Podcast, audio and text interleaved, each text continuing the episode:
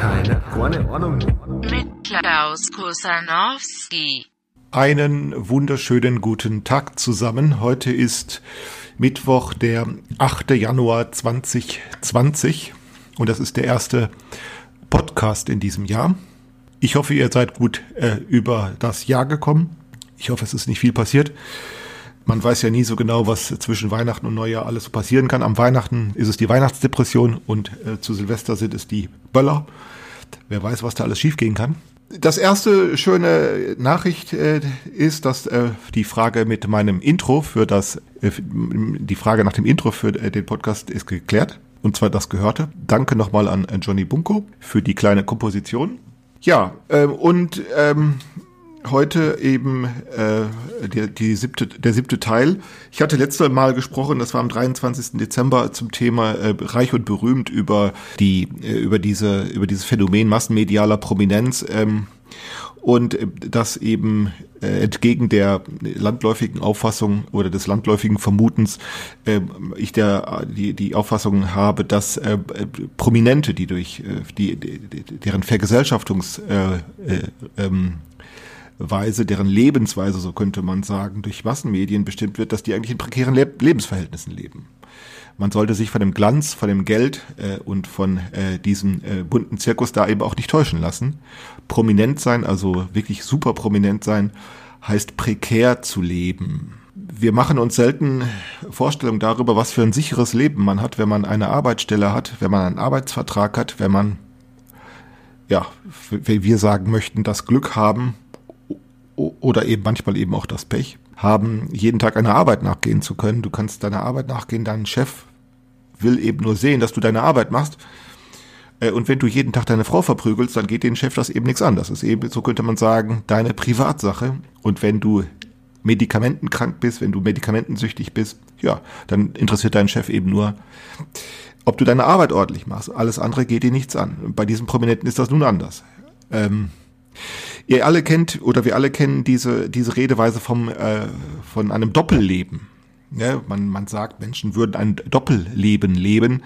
In der Nachbarschaft, bei der Arbeitsstelle sind sie bekannt als freundliche, hilfsbereite äh, Menschen, die äh, den Nachbarn äh, helfen beim bei der Gartenarbeit, die Kindern helfen, die freundlich sind, die grüßen, und auf einmal erfährt man aus der Zeitung, dass die irgendwelche Morde begangen haben oder so etwas oder irgendwelchen seltsamen Gelüsten nachgehen, was auch immer das sein mag. Und dann, wenn man das herausfindet, dann denkt man sich, das kann doch gar nicht sein, das ist doch so ein netter Kerl.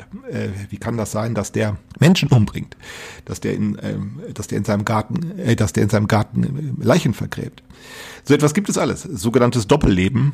Man kennt das von, äh, man, man kennt das dann wiederum aus, ähm, Aus Zeitungen kriegt man das dann in Erfahrung.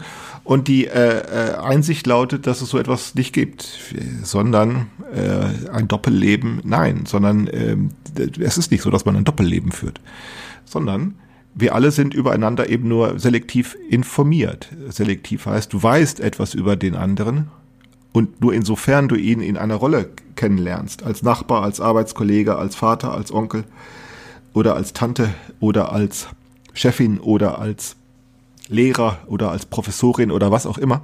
Als solches lernst du die Leute kennen und dann weißt du etwas über sie, aber eben nicht alles. Und dann auf einmal kriegen wir solche Sachen in Erfahrung und dann meinen wir, da würde jemand ein Doppelleben leben. Es gibt diese schönen Geschichten von Studentinnen beispielsweise, die sich ihr Studium damit verdienen, dass sie sich prostituieren. Das gibt's. Dann meinen wir, das sei ein Doppelleben. Antwort, nee, das ist kein Doppelleben, äh, sondern das ist nur eine Art und Weise, wie man ein Leben organisieren kann.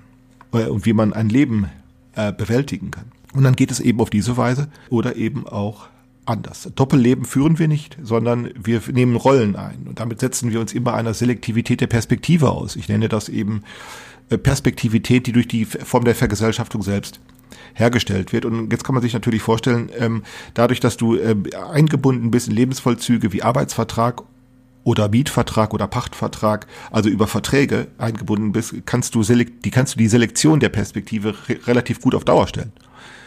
Also diese Perspektivität.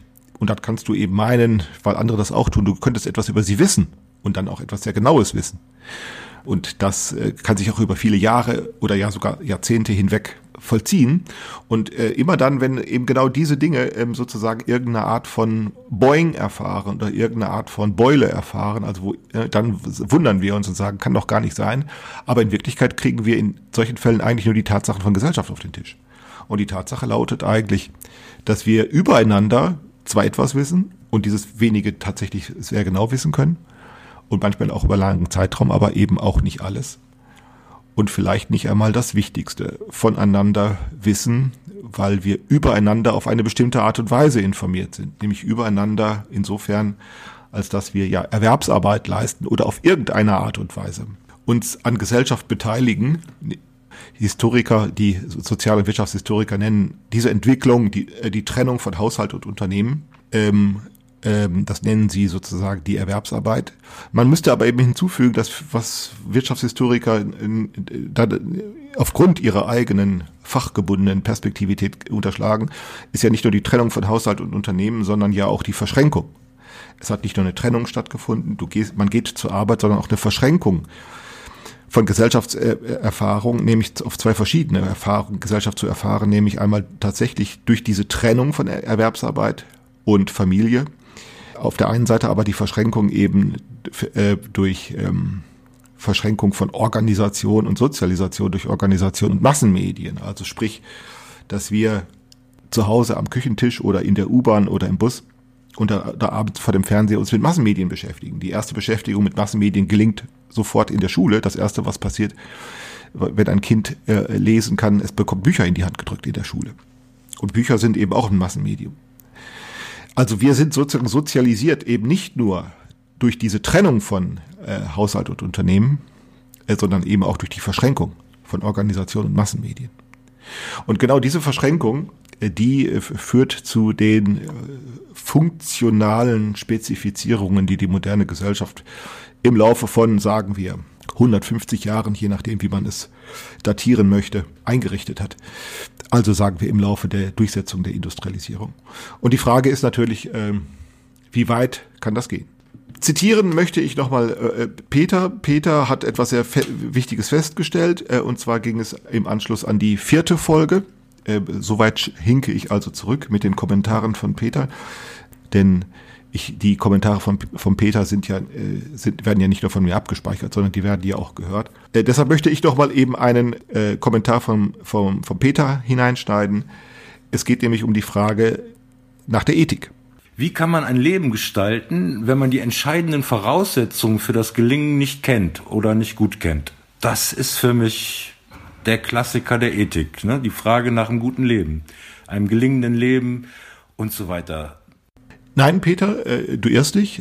Die, tatsächlich ist die Frage nach dem gelingenden Leben nicht zuerst eine Frage der Ethik. Ich aber weiß oder ich ahne, wie du drauf kommst.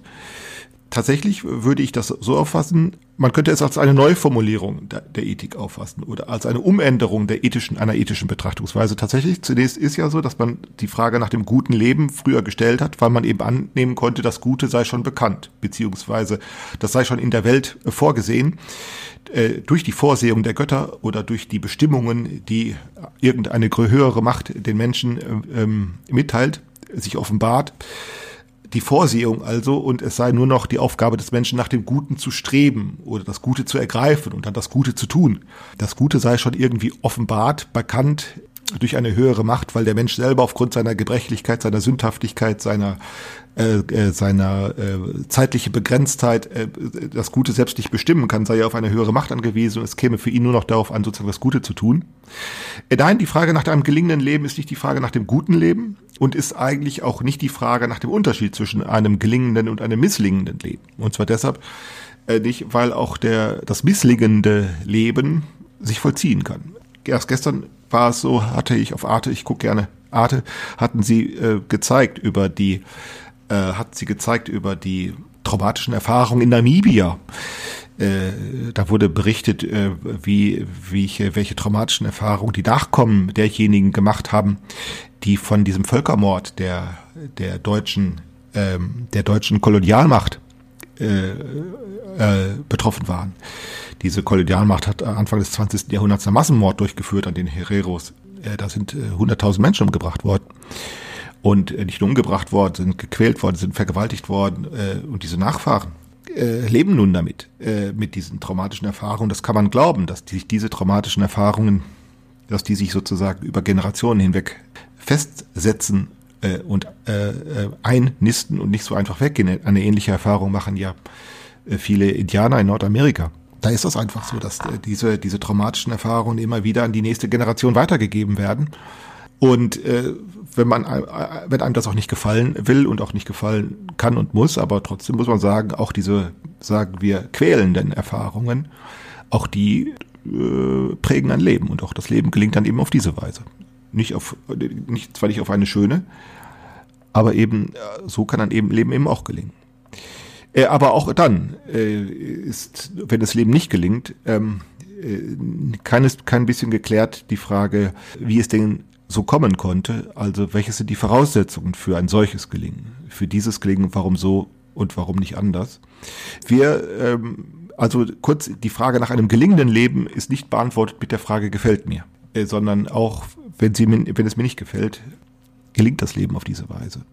Wir sind nun gewohnt, infolge dieser Industrialisierung, ähm, eine Antwort, eine Antwort als Standardantwort zu wählen äh, äh, und äh, sozusagen Hilfsbereitschaft zu Hilfsbereitschaft mit Hilfsbereitschaft zu rechnen. Die Standardantwort, die für die die im Laufe der Industrialisierung aufgekommen ist, lautet: äh, Du kannst ein Leben kann gelingen, wenn du dich darum kümmerst. Du musst dich dann eben auch darum kümmern, wenn du Verantwortung übernimmst, wenn du tüchtig bist, wenn du fleißig bist. Wenn du dich anstrengst, dann wirst du woanders Leute finden, die das auch tun. Und dann kann äh, ein Leben gelingen. Die Standardantwort lautet, ein Leben kann gelingen, aber du musst es auch wollen. Und äh, also verbunden mit dieser Standardantwort ist auch die Bereitschaft, äh, sozusagen irgendwelche Garantien zu übernehmen. Äh, es läge an dir, irgendetwas garantieren zu können. Und das Verhängnisvolle für uns ist, dass wir mit dieser Standardantwort einverstanden sind und dann etwa nicht dazu kommen, sie zu bestätigen jederzeit, nein, sondern wir kommen eben dazu, die das Scheitern daran ständig zu reflektieren und ein äh, und äh, das Scheitern zu reflektieren, also immer wieder festzustellen, dass das ja so gar nicht geht, aber dann wird eben nicht die Antwort abgelehnt, sondern sie wird spezifiziert. Sie wird ein Ja, sie wird von einem Ja Ja, ich habe die Bereitschaft, mich äh, in, äh, um mein Leben zu kümmern, erweitert durch Ja, aber, ja, aber nur wenn der Staat mir dabei hilft, wenn er zum Beispiel Gesetze macht, ja, aber nur wenn meine Nachbarn mir dabei helfen, wenn sie mich in Ruhe lassen, ja, aber nur wenn, wenn eben Bedingungen erfüllt sind. Und wir können dann eben glauben, diese, Bef- diese Bedingungen werden durch die anderen erfüllt, die die gleiche, die das gleiche Einverständnis zeigen. Und das kann sehr gut funktionieren. In einer gewissen Zeit kann das sehr gut funktionieren, wenn eben genau diese Antwort immer weiter differenzierbar wird. Und ein Ausdruck für diese Differenzierung dieser Antwort ist äh, das, was wir Wirtschaftswachstum nennen. Äh, denn mit dem Wirtschaftswachstum werden immer weitere Ressourcen eröffnet, um genau diese Antwort zu wiederholen, ja, und dann mit einem Aber folgen zu lassen und immer weitere Aufwand zu steigern, um dann immer noch ein Ja geben zu können. Und wie weit das geht, ja. Tja, wie weit geht das? Solange bis die Ressourcen erschöpft sind. Und die Ressource, die Erschöpfung dieser Ressource ist eben nicht Erdöl oder Erdgas, wie man f- vermuten möchte, also die sogenannten natürlichen, die sogenannten natürlichen Ressourcen, denn die gibt es erstmal nicht, diese natürlichen, sondern die Erschöpfung sind solche Ressourcen, die, die soziale äh, Ressourcen, die das sozusagen, die, die Aktivierung von Mitwirkung zur Ressourcennutzung äh, betreiben. Das sind die Ressourcen, die erschöpft sind. Irgendwann sind die Menschen satt und sauber und irgendwann sind sie nicht nur satt und sauber, sondern irgendwann sind sie auch noch krank. Äh, vom, also sie sind dann nicht nur sauber durch die Seife, die sie ständig benutzen, sondern sie werden dann irgendwann krank durch die Seife, die sie benutzen. Äh, irgendwann sind sie nicht nur satt und sauber, sondern auch krank und deprimiert. Und irgendwann ist da, sind da Punkte erreicht, wo diese Mitwirkung von Menschen eben nicht weiter gesteigert werden kann, weil, die, weil, weil diese Mitwirkung selbst zur Ressourcenblockierung führt. Und dann ist eben die Frage, wie soll ein Leben gelingen? Wenn ich nicht einfach sagen kann, hilf du mir mal, weil du würdest es ja gerne tun, aber wer soll dir dabei helfen? Das sind letztlich Fragen, die zu meinem Thema Befruchtungsökonomie gehören. Und ich möchte natürlich immer noch heute nicht die Antwort geben darauf, was ich denn damit meine, sondern ich will mit diesen, ja, mit diesen Vorreden eigentlich immer nur sozusagen weiter das, die, die, die, die Sache einkreisen, um die es geht. Ähm, weil eben schon das, worüber ich nachdenke oder das, worüber ich äh, spekuliere oder das, was ich mir vorstelle, schon das ins Gespräch zu bringen, ist nicht so einfach. Man sieht das an dem Kommentar von Peter. Peter fühlt sich sofort erinnert an, äh, an, an, an die Problemstellung, die ich mir ausgesucht habe. Wie soll ein Leben gelingen, wenn man die entscheidenden Voraussetzungen nicht kennt? Und er, fühl, und er fühlt sich sofort informiert, nämlich äh, und sagt, ähm, ja, das ist die, die Frage der, die klassische Frage der Ethik. Und dann würde ich sagen, ja, nee, ja, so kann man das auffassen, ja, aber wenn man es als eine Frage der Ethik auffasst, dann äh, müsste man die Frage der Ethik neu stellen. Und zwar auf eine sehr ungewohnte Weise neu stellen, dass nämlich nicht das gute Leben, ähm, das gute Leben, dass die Ethik keine Antwort liefert auf die Frage nach dem guten Leben, sondern wenn eine Ethik, dann käme es überhaupt erstmal darauf an, die Frage zu verstehen. Und es kann eben sein, dass sich die Bedingungen ändern, unter denen wir diese Frage nach einem gelingenden Leben überhaupt noch stellen können. Und genau das vermute ich nun mit dem, was das Internet einführt in die Gesellschaft. Und nicht nur das Internet als ein Ablageverfahren und wieder auf, als ein Verfahren der Abla- des Ablegens und Wiederauffindens von Dateien, äh, sondern eben diese Social Media, diese Kommunikationstechnologie. Dass sie nämlich die Art und Weise ändert, wie wir übereinander informiert sind, über, auch ohne uns zu kennen. Das ist eine einfache Definition, die kann man sich aufschreiben, wenn man wissen will, was ist eigentlich Kultur. Kultur, könnte man sagen, ist die Art und Weise, wie Menschen übereinander informiert sind, auch wenn sie voneinander nichts wissen. Also das heißt, wenn sie sich voneinander nichts mitgeteilt haben. Das, der einfachste Beispiel ist, du triffst einen Menschen auf der Straße und der fragt dich nach dem Weg, der fragt dich nach dem Weg und du gibst Auskunft und das klappt. Und das ist Kultur, da wirkt Kultur. Also sprich, die ganzen Voraussetzungen da erfüllt sind, über die eben nicht gesprochen wird. Oder man könnte das auch äh, das soziale Gedächtnis nennen. Also all das, was nicht aktualisiert, was nicht in Erinnerung gerufen werden muss, worüber nicht gesprochen werden muss, äh, was nicht thematisiert, problematisiert, worauf nicht gezeigt wird. Also all das, worauf man sich verlassen kann und das durch Handlung selbst nicht äh, sozusagen äh, erfasst werden kann. Ne? Ein, irgendein fremder Mensch fragt dich, sag mal, wo finde ich denn den Weg zum Bahnhof? Und dann sagst du, zwar hier vorne links, da hinten rechts, äh, dritte Straße und dann äh, geht man wieder auseinander. Da wirkt Kultur. Die Voraussetzung ist, dass er überhaupt dich weiß anzusprechen, dass er überhaupt weiß, auf welche Sprache der dich ansprechen kann, dass du überhaupt, dass er überhaupt damit rechnen kann, dass du eine Antwort geben würdest, wenn vielleicht auch, wenn du vielleicht auch den Weg nicht kennst, aber dass du überhaupt eine Antwort gibst. Dass du vielleicht, denn, denn woran kann man sehen, dass all diese Dinge tatsächlich nicht selbstverständlich sind, nämlich dann, ja, wenn die Störung sich in der Kommunikation ereignet, sei es, dass du die deutsche Sprache nicht sprichst, sei es, dass du überhaupt nicht sprechen kannst, sei es, dass du äh, auf einmal Angst hast vor dieser Ansprache und wegläufst. Und so etwas. Also wenn immer dann so eine Störung passiert, dann weißt du, aha, das sind die ganzen Voraussetzungen, die erfüllt sind. Benehmenregeln, die auch nicht geklärt sind. Welche Distanz übrigens nehmen wir ein, wenn ein, wenn du einen fremden Menschen ansprichst, also das heißt auf der Straße, wie nah gehst du an den heran? Das sind so ungefähr fünfunddreißig Zentimeter oder so. oder so. Wenn du zu weit weg gehst, findest du das seltsam und wenn du zu nah rangehst, wäre es schon fast wieder eine Bedrohung. Also wie nah gehst du an einen Menschen heran?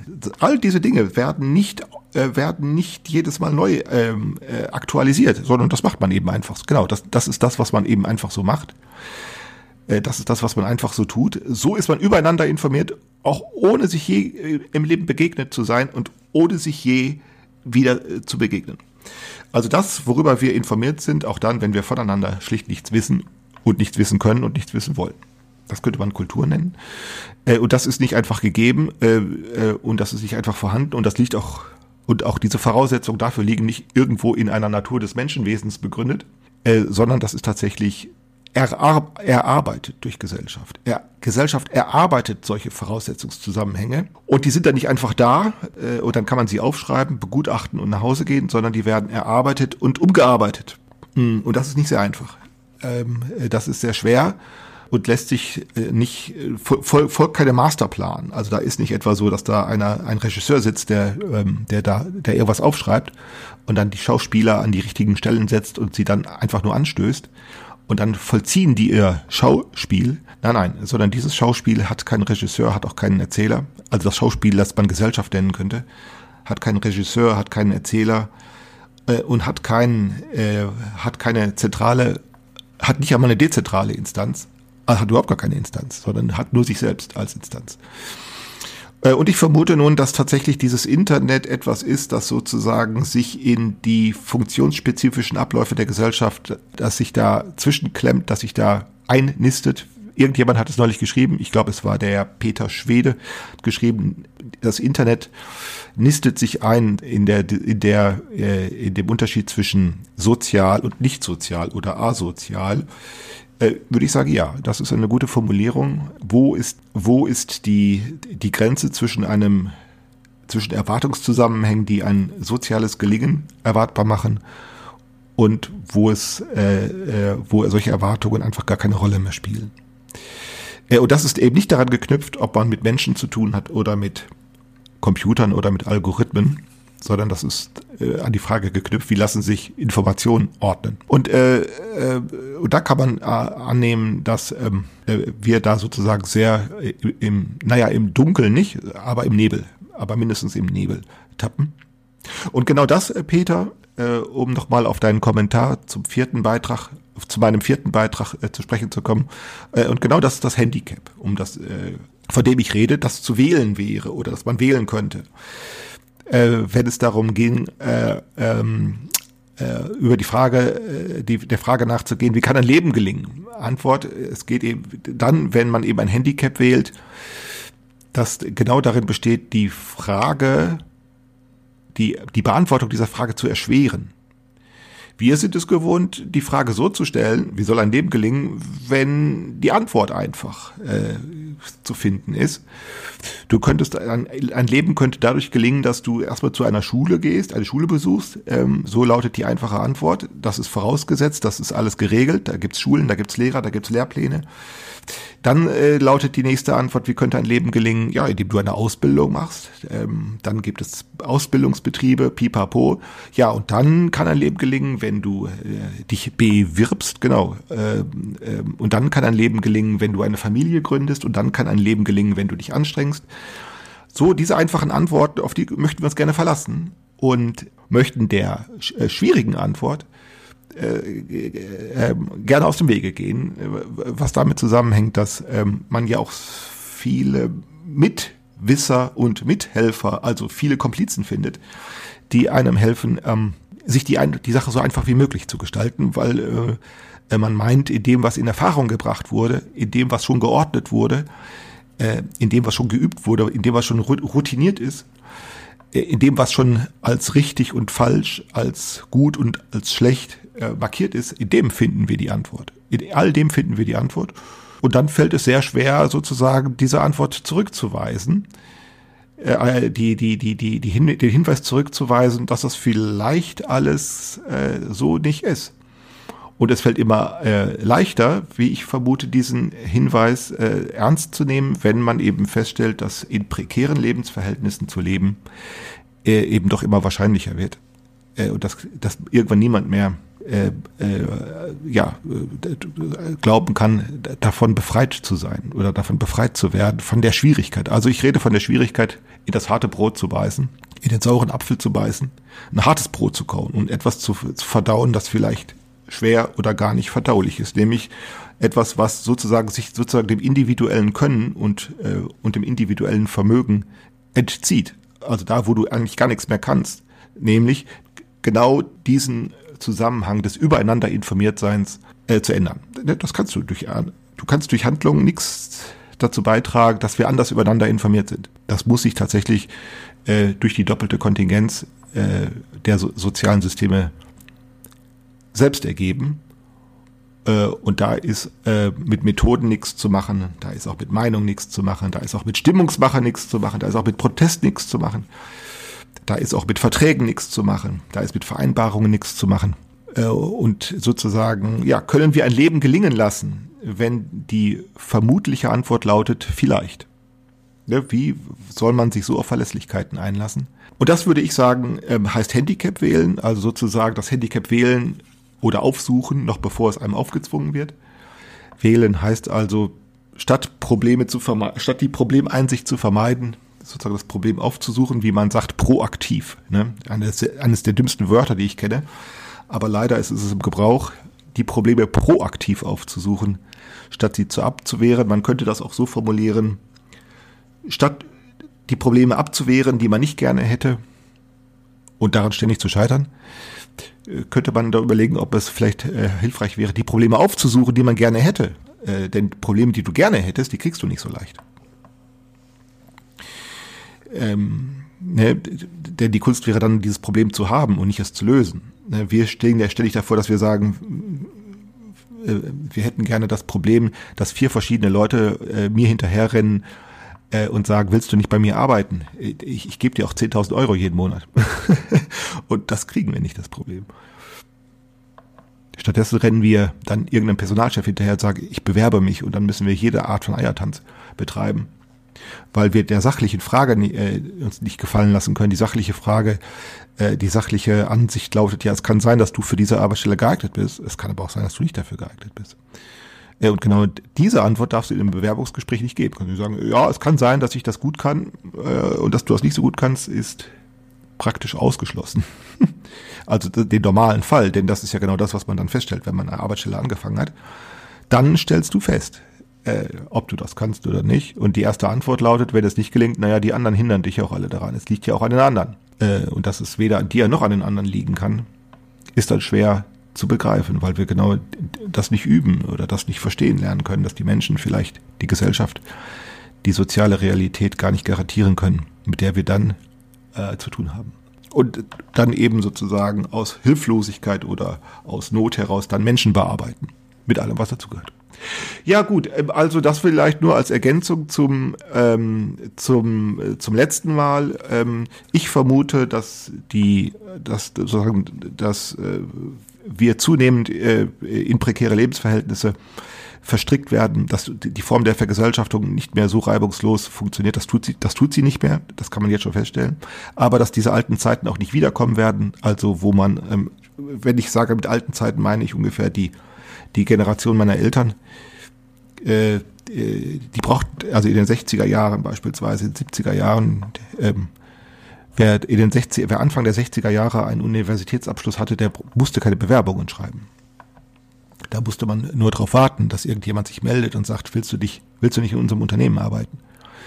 Die Zeiten sind vorbei und das kommt nie wieder.